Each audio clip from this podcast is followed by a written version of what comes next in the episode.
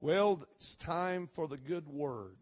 Wednesday night is a time for us to do uh, uh, not just a, a quick glance, but to carefully look at the word of the Lord. And I want to take you tonight to the book of Ephesians, the fifth chapter. And I am going to read beginning with verse number 11 down through verse number 17. I know that you're familiar. I'm sure as I begin to read it, you will uh, remember or identify with some of the things that Paul said here in this particular book. Ephesians chapter 5, I want to begin reading in verse 11. And he said, And have no fellowship with the unfruitful works of darkness, but rather reprove them. For it is a shame even to speak of those things which are done of them in secret. But all things that are reproved are made manifest by the light. For whatsoever doth make manifest is light. Wherefore he saith, Awake thou that sleepeth, and arise from the dead, and Christ shall give thee light. See then that you walk circumspectly not as fools, but as wise, redeeming the time, because the days are evil. Wherefore, be ye not unwise, but understanding what the will of the Lord is. And everybody said, Amen. Verse 16, he said, redeeming the time because the days are evil. And I want to use that portion of Scripture to talk about how to live in dangerous times. And everybody said, Amen. God bless you. You may be seated. Thank you for being here and our guests for being here tonight. We welcome you to Greater Life Church. How many of you have ever heard of Rodney, Mississippi? No one, Rodney, Mississippi. Anybody? She has. You have to be from there. All right. Well, don't give away my secret tonight. Rodney, Mississippi sits on or near the great Mississippi River between St. Louis and New Orleans. At one time, it was the busiest port between St. Louis and New Orleans. It missed becoming the capital of Mississippi by three votes. Three votes separated it from being the capital of Mississippi. And yet today, if you do any research, you will find most often it is referred to as a ghost town. A ghost town. In the 1840s, it was a thriving town, busy port. It was not only a busy port, but being the community that it was, it was the first city to have an opera house in the state of Mississippi. It was such a popular place that there were plays that were produced and put on in Rodney, Mississippi that were seen only in New York City or in Philadelphia at the time. And yet, we sitting here tonight have not even heard of Rodney, Mississippi. A town that in its zenith had 35 stores and it had a bank that in the 1800s had million dollars in collateral because of the trade that was there on that river. It was not only a town of growth and prosperity, but it was a town of a certain amount of vision because in the 1800s, the 1840s, 1850s, they were wise enough to realize that they, they needed to expand the education of their children, and so they built what was then called Oakland College, but since has become known as Alcorn State University.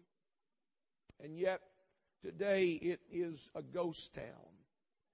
It is a ghost town because the river, that mighty Mississippi, that is known also as a fickle kind of river because it often changes its course and it changes channels, did that to Rodney, Mississippi. Rodney was built upon the banks of the Mississippi, and as early as the 1700s, it was identified as the location where Native American Indians crossed over that mighty span of water. And yet now it is no longer located on the Mississippi, but near the Mississippi, and as a result, it is nothing but a has been of a town. Because when the, the river began to change its course, and the river channel began to move away from the city, the, the, the governing body of people that controlled that town were not wise enough to realize that their livelihood was connected to that river. And so they dug their heels in and they said, No, we'll stay right here. The river moved its course some five miles away from where it was at that particular time. It now flows away in another direction. And because that city and its founders and the people that were in it were not wise enough to follow the moving of that river, they were not wise enough to expand toward that, it became the death knell, and that river, when it changed courses, sent Rodney, Mississippi into oblivion, and now it is known only as a ghost town. What could have been, what should have been, what ought to have been. Three votes away from being the capital of Mississippi, and yet there was not enough vision among people to realize that their livelihood was connected to that river.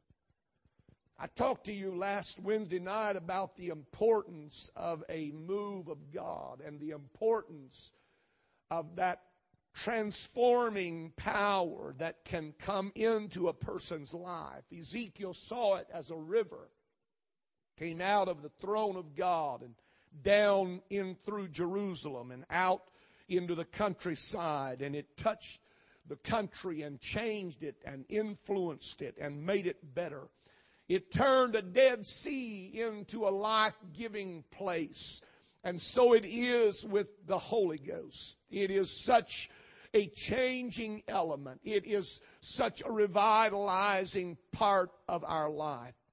And it is so important that we are able to stay up with that flow. And when the Spirit of God begins to move, that we know where it's moving. A matter of fact, in the Old Testament, when God gave Israel their Exodus papers from Egypt, He also gave them a pillar of fire by night and a cloud by day that was to lead them. And the instructions were, whenever that cloud moves, you move. Whenever that cloud moves, you move. You don't allow yourself to be rocked to sleep to think that you can get by without it. You cannot survive without its protection. You cannot survive without its leadership in your life. And so it is with you and I that when the Spirit of the Lord begins to move, we better know how to move with it. Amen. So many people are like Rodney, Mississippi, though. They get stuck in their little rut and they don't want to move. They don't want to relocate. They don't want to change the way they're doing things. And so they become has-beens or they become ghosts. They become only a shadow of what could have been or what should have been. When Paul began to write to the Ephesian believers, he was concerned about the times, but he was more concerned about their response to the times in which they lived. And not only the times in which they lived, but the times in which we live. And, and so in chapter 5 of this particular book, Paul was admonishing them about the changing of the times and about the importance of staying up with what God was doing. He said something to the effect that it would be a difficult time to live in. And certainly that is an understatement for our day. Difficult days. That that uh, speaks of where we live right now. Difficult time, desperate times, a time when the foundations of our world are being shaken and turned upside down. A day when truth is being trampled in the street. And Paul said that they would be known as evil days. Everybody say evil days. Evil days. That's the time in which you will live. They will be desperate. They will be difficult days. But what is so interesting to me is that God tied a word to the Christian, to the child of God. He tied a word to those evil days that doesn't seem to fit. He said of these evil days, He said, buy up the time or redeem the time because the days are evil. In the, in the Greek, the word that is used for redeem actually speaks of opportunity. And so when you look at the context of what Paul was saying, Paul was saying that in difficult circumstances, there are still great opportunities. There are great opportunities. There are great challenges that come to us in difficult times. And we would not associate an evil and opportunity, but God said that's exactly how the child of God who is connected to the Spirit, who is walking in the Spirit, who is led by the Spirit will look at their time. They will realize that this is the best opportunity I have to show the grace of God. This is a great day to be alive, church. It's a great day, as evil as it is and as wicked as it is. It's a great time to be alive. And though it is troublesome, and though there are things about our day that make us shake when we consider them, there is also great opportunity for us in the midst of these treacherous times in which we live. And so Paul writing to these Ephesian believers and to us as well talked about the dangers of the hour and how we must respond to them. And there are three things that Paul mentioned in the verses that we read from that God began to speak to me about this afternoon and even yesterday and the day before. I began to consider this particular portion of scripture. He talks about awaking. And so one of the dangers of the hour certainly is sleep. Everybody say sleep. The danger of the hour in which we live is that people will go to sleep spiritually, that they will become unconcerned or disconnected or they will become, uh, as, as the Bible speaks, one who sleeps. And so it is. There are a lot of sleeping people today, a lot of sleeping saints, unfortunately. Rocked to sleep by the times, lulled to sleep because of lethargy. And Paul said, in essence, what needs to happen is there needs to be an awakening. There, something has got to wake up the church and something has got to wake up the sleeping saint. It, it seems ironic. You, you, you don't want to put those two things together, sleep and saint. And yet that's exactly what Paul warned about the times in which we live, that it would become so easy to go to sleep. Amen. To go to sleep. And there are people that are here even tonight that are on the verge of going to sleep. I don't mean naturally, physically right now. I mean spiritually. You know, you go to sleep because you get too comfortable, or you go to sleep because you get too warm or you go to sleep because you get too full. You eat a big meal and, and there's something that happens to that food. It goes into your, your, your system and the next thing you know, your eyelids are getting heavy. And you know, the truth is some of us have been fed so much spiritually that that's exactly, it's just like, it's hard to keep our eyes. It's hard to stay alert. It's hard to realize that this is the day of the Lord's coming, that it could actually be tonight that God could say, all right, Gabriel, enough is enough. Sound the trumpet and bring our God, bring these people home.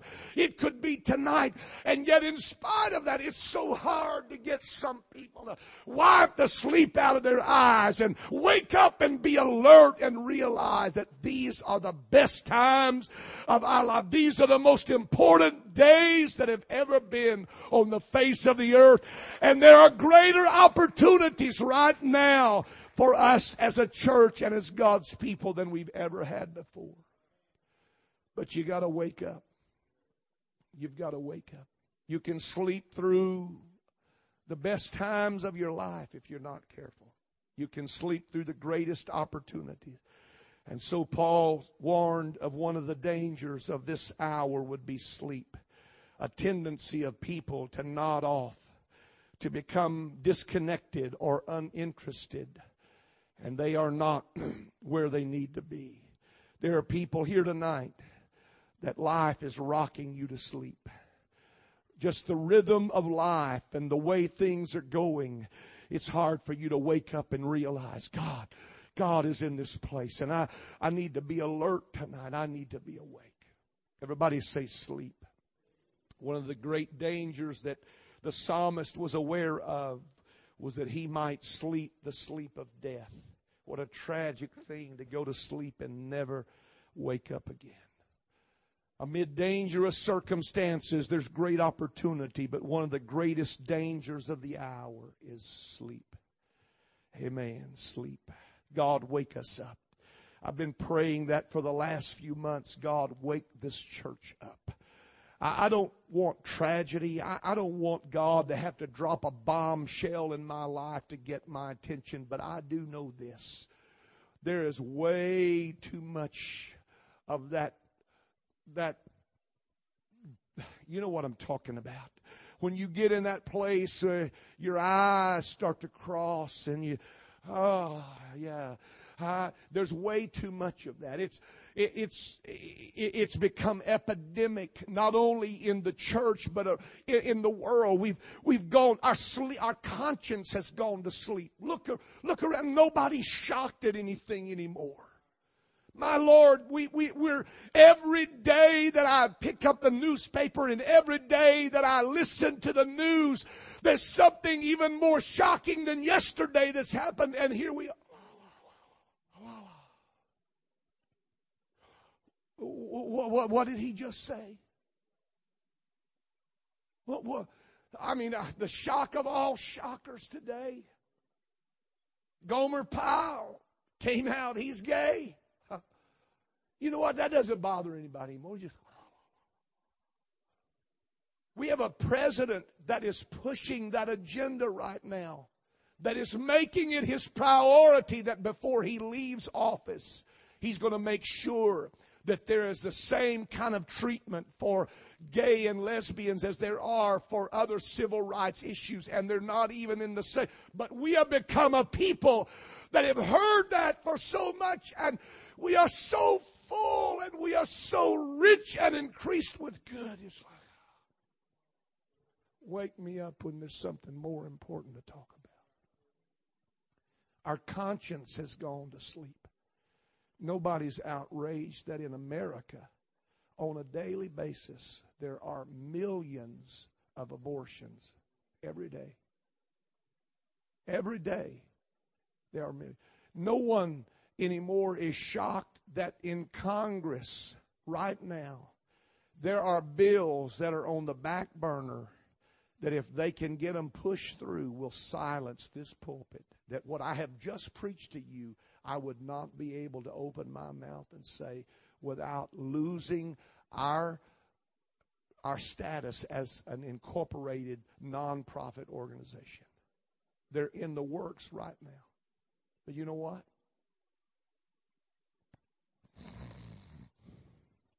We're asleep. We're asleep. Television. Do you know that over the last two years, the predominant theme of all sitcoms has become the pushing of the gay and lesbian agenda? If you don't believe it, go research how many are how many of the new programs are built around the dysfunctional family or the family where there's two men or there's two i mean it's it's it, and it's happened so much that we don't even nothing, nothing shocks us any longer it's because we live in a sleepy time wake me up brother hughes when there's something more important to talk about folks i don't know of anything more important to talk about than that that's the righteousness of a nation. That's the soul of a nation. And it's being stole. It's being taken from us. The purity of who we are as a people is being stripped out of us, but we're too sleepy to worry about it. We read it, but it doesn't shock us. We read it, but it doesn't drive us to our knees. We read it, but nothing says, oh God, send revival to America. It's because Paul said it's a danger of that hour sleep. If we don't wake up, church, if we don't wake up, and I mean really wake up, I mean, wake up and get on fire. I mean, wake up and ignite. I mean, wake up and become a brand. I mean, wake up and shake the place where we are. Before we know what's happening, the doors of our churches will be barred. Oh, yes. Not with natural bars, but they will be so limited that if you open your mouth and say one thing contrary to what the the, the so called conventional wisdom of the day is you will be shut down. God, wake us up before it's too late. Wake us up while there's still time to shake this nation. God, is it possible that you could send revival through a remnant? You did in the Old Testament. You didn't have a whole nation. You didn't have a whole group of people. All you had was a remnant. You just had a handful of people, but a handful of people that were not going to go to sleep. A handful of people that said, I'm not going to be lulled. I'm not going to be rocked to sleep by the age. I want revival. And a handful of people God was able to take and He was able to turn a nation around. He was able to turn a city around. Is it possible that in, in 2013 that God could find a remnant of people at Greater Life Church that said, Oh God, wake me up. I, I don't want to sleep. I want to be awake. I don't want to go through this hour and miss my opportunity. I don't want to miss the greatest revival that the world has ever seen because I am asleep. Amen. Wake us up, God.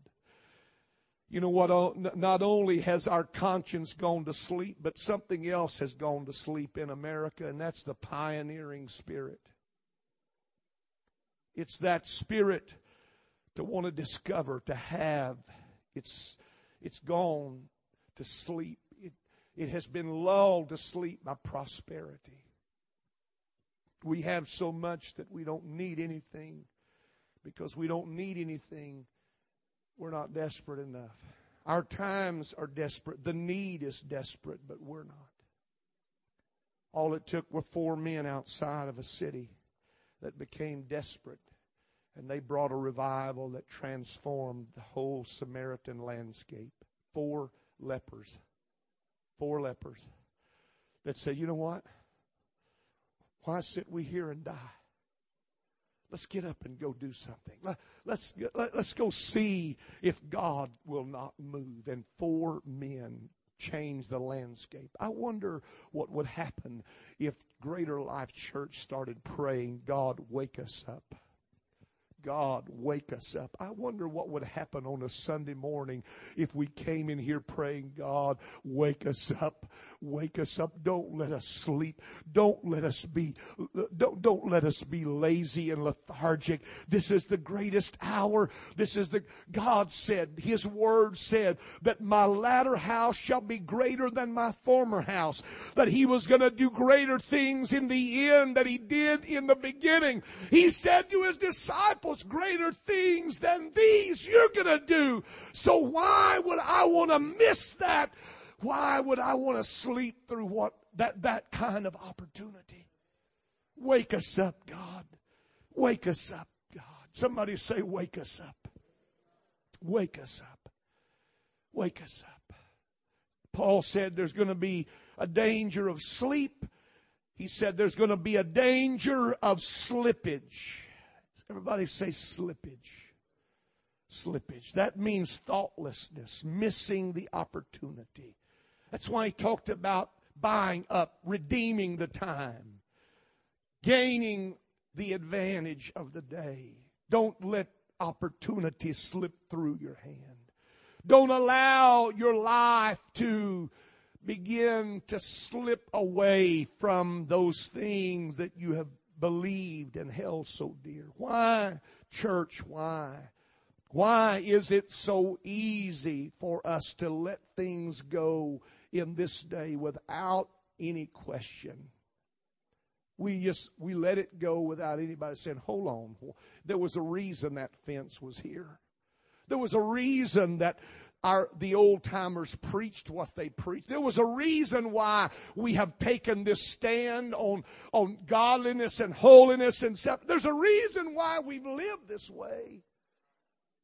Why are we leaving that? Why are we moving away from that? I read recently, and I was I, I meant to bring it out tonight. Recently in in France, there was a historic building that was torn down. I mean, a historic building from centuries ago that was torn down because somebody misread the instructions. There was a building on the property that was to be torn down, but they didn't read all that the paper had stated for them. And so when the owner got a call from the city father saying, What are you doing? He was as much at shock as they were to find out that the people that he had hired to tear down a building in the back of the property had mistaken their instructions and had torn down that mansion. We have a lot of people that are tearing down mansions tonight, to, and they're not asking, is this really what we're supposed to be doing? Listen to me, church. We don't need, we don't need to let go of anything. If anything, we need to tighten up on some stuff.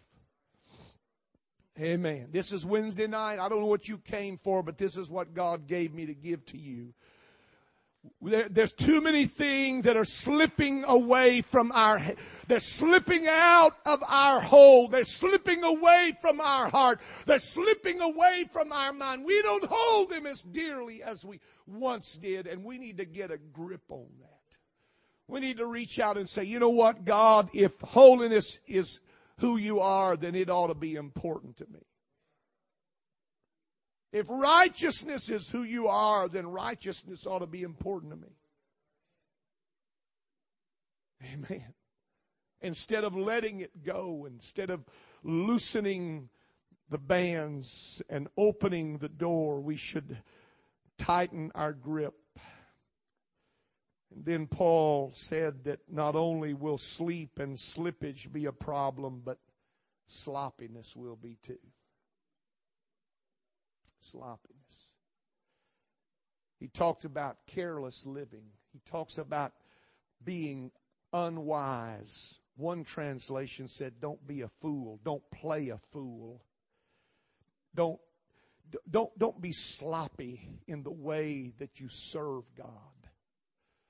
There ought to be something about the way we act and the way that we dress and the way that we live and the way that we talk that speaks of us being a child of God. I'll go back to that slippage.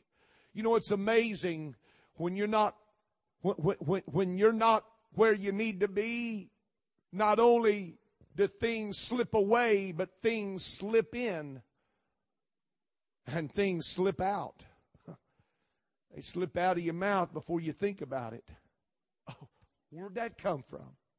That's what Paul said you need to be awakened to. There's a slippage that comes in life. And there's a slippage that comes when days are difficult. And there's a sloppiness that comes. And people are careless. They, they're, they're not wise. They, they, they, they don't understand the importance of the hour. And so they just feel like any way or anything will do. And Paul said, you can't let that happen to you. You don't allow yourself to become sloppy in your walk with God or in your relationship with God. Watch your step, he said in one translation. Keep your head, he said in another translation. Don't allow your life to become careless. Everybody say careless. Sloppy church. Amen. Sloppy worship. I, I, know that's not a very kosher word, but that's what Paul was talking about. You know what I'm talking about. It's when it's too much of a sacrifice to go get a, a lamb that without blemish, it's a whole lot easier just to find anything and bring it. Yeah, it's it's too much sacrifice to come early to pray, and so we just we just God, whatever you get from me tonight, you ought to be thankful. I'm meddling right now. You know what? God's been too good to us for us to be sloppy with Him. There was nothing sloppy about Calvary. There was nothing sloppy about his death, his burial, his resurrection. There's nothing about his mercy that's sloppy. There's nothing about his grace that is that way. There's nothing about the work of God toward me that has been anything but the very best. So why should I not give God my very best? Amen. Praise God. There's even some sloppy agape that going around. We call it love, but it, it's not love. Real love Biblical love is a powerful thing. It's a transforming thing. It's a life saving, life giving thing. But the kind of love that goes around today is really just an excuse for carnality. Amen. Sloppy. That's what I don't. I, I, don't want to become careless. I, I don't want. I don't want to catch myself just throwing anything God's way and say, God, I hope you're happy with it. I want to give him my very best at all times. Amen. I want to give him my best praise, my best worship, my best time. Amen. Difficult days, Paul said. But he said, You need to be aware that it's your greatest opportunity. And it will be your greatest day if you'll stay awake. Amen. Somebody say, stay awake. Don't let the current move, the, the, the, channel move, and you be so stuck in your rut that you decide you're not moving. If the channel moves, move with it. Amen. Follow the river. Amen. Follow the river. When the Holy Ghost says it's time to wake up, it's time to wake up. Amen. It's time to wipe the sleep. It's time to wake up our conscience and become a voice again in our community. It's time to wake up our convictions and stand up and say, you know what, I'm not doing that. Amen. It's time to wake up our convictions and say, you know what, I'm not crossing that line. I'm not going there. Put me in jail, whatever you want to do, but I'm not crossing that line. Amen. Do you know that a conviction is the only thing that the Supreme Court says that they cannot violate as your religious freedom. They can ignore a preference, but they cannot ignore a conviction. And a conviction means that you're willing to give your life for it, that it's not an option. Amen. You know what? We need to get some convictions back in our life. Amen. We need to get some convictions back.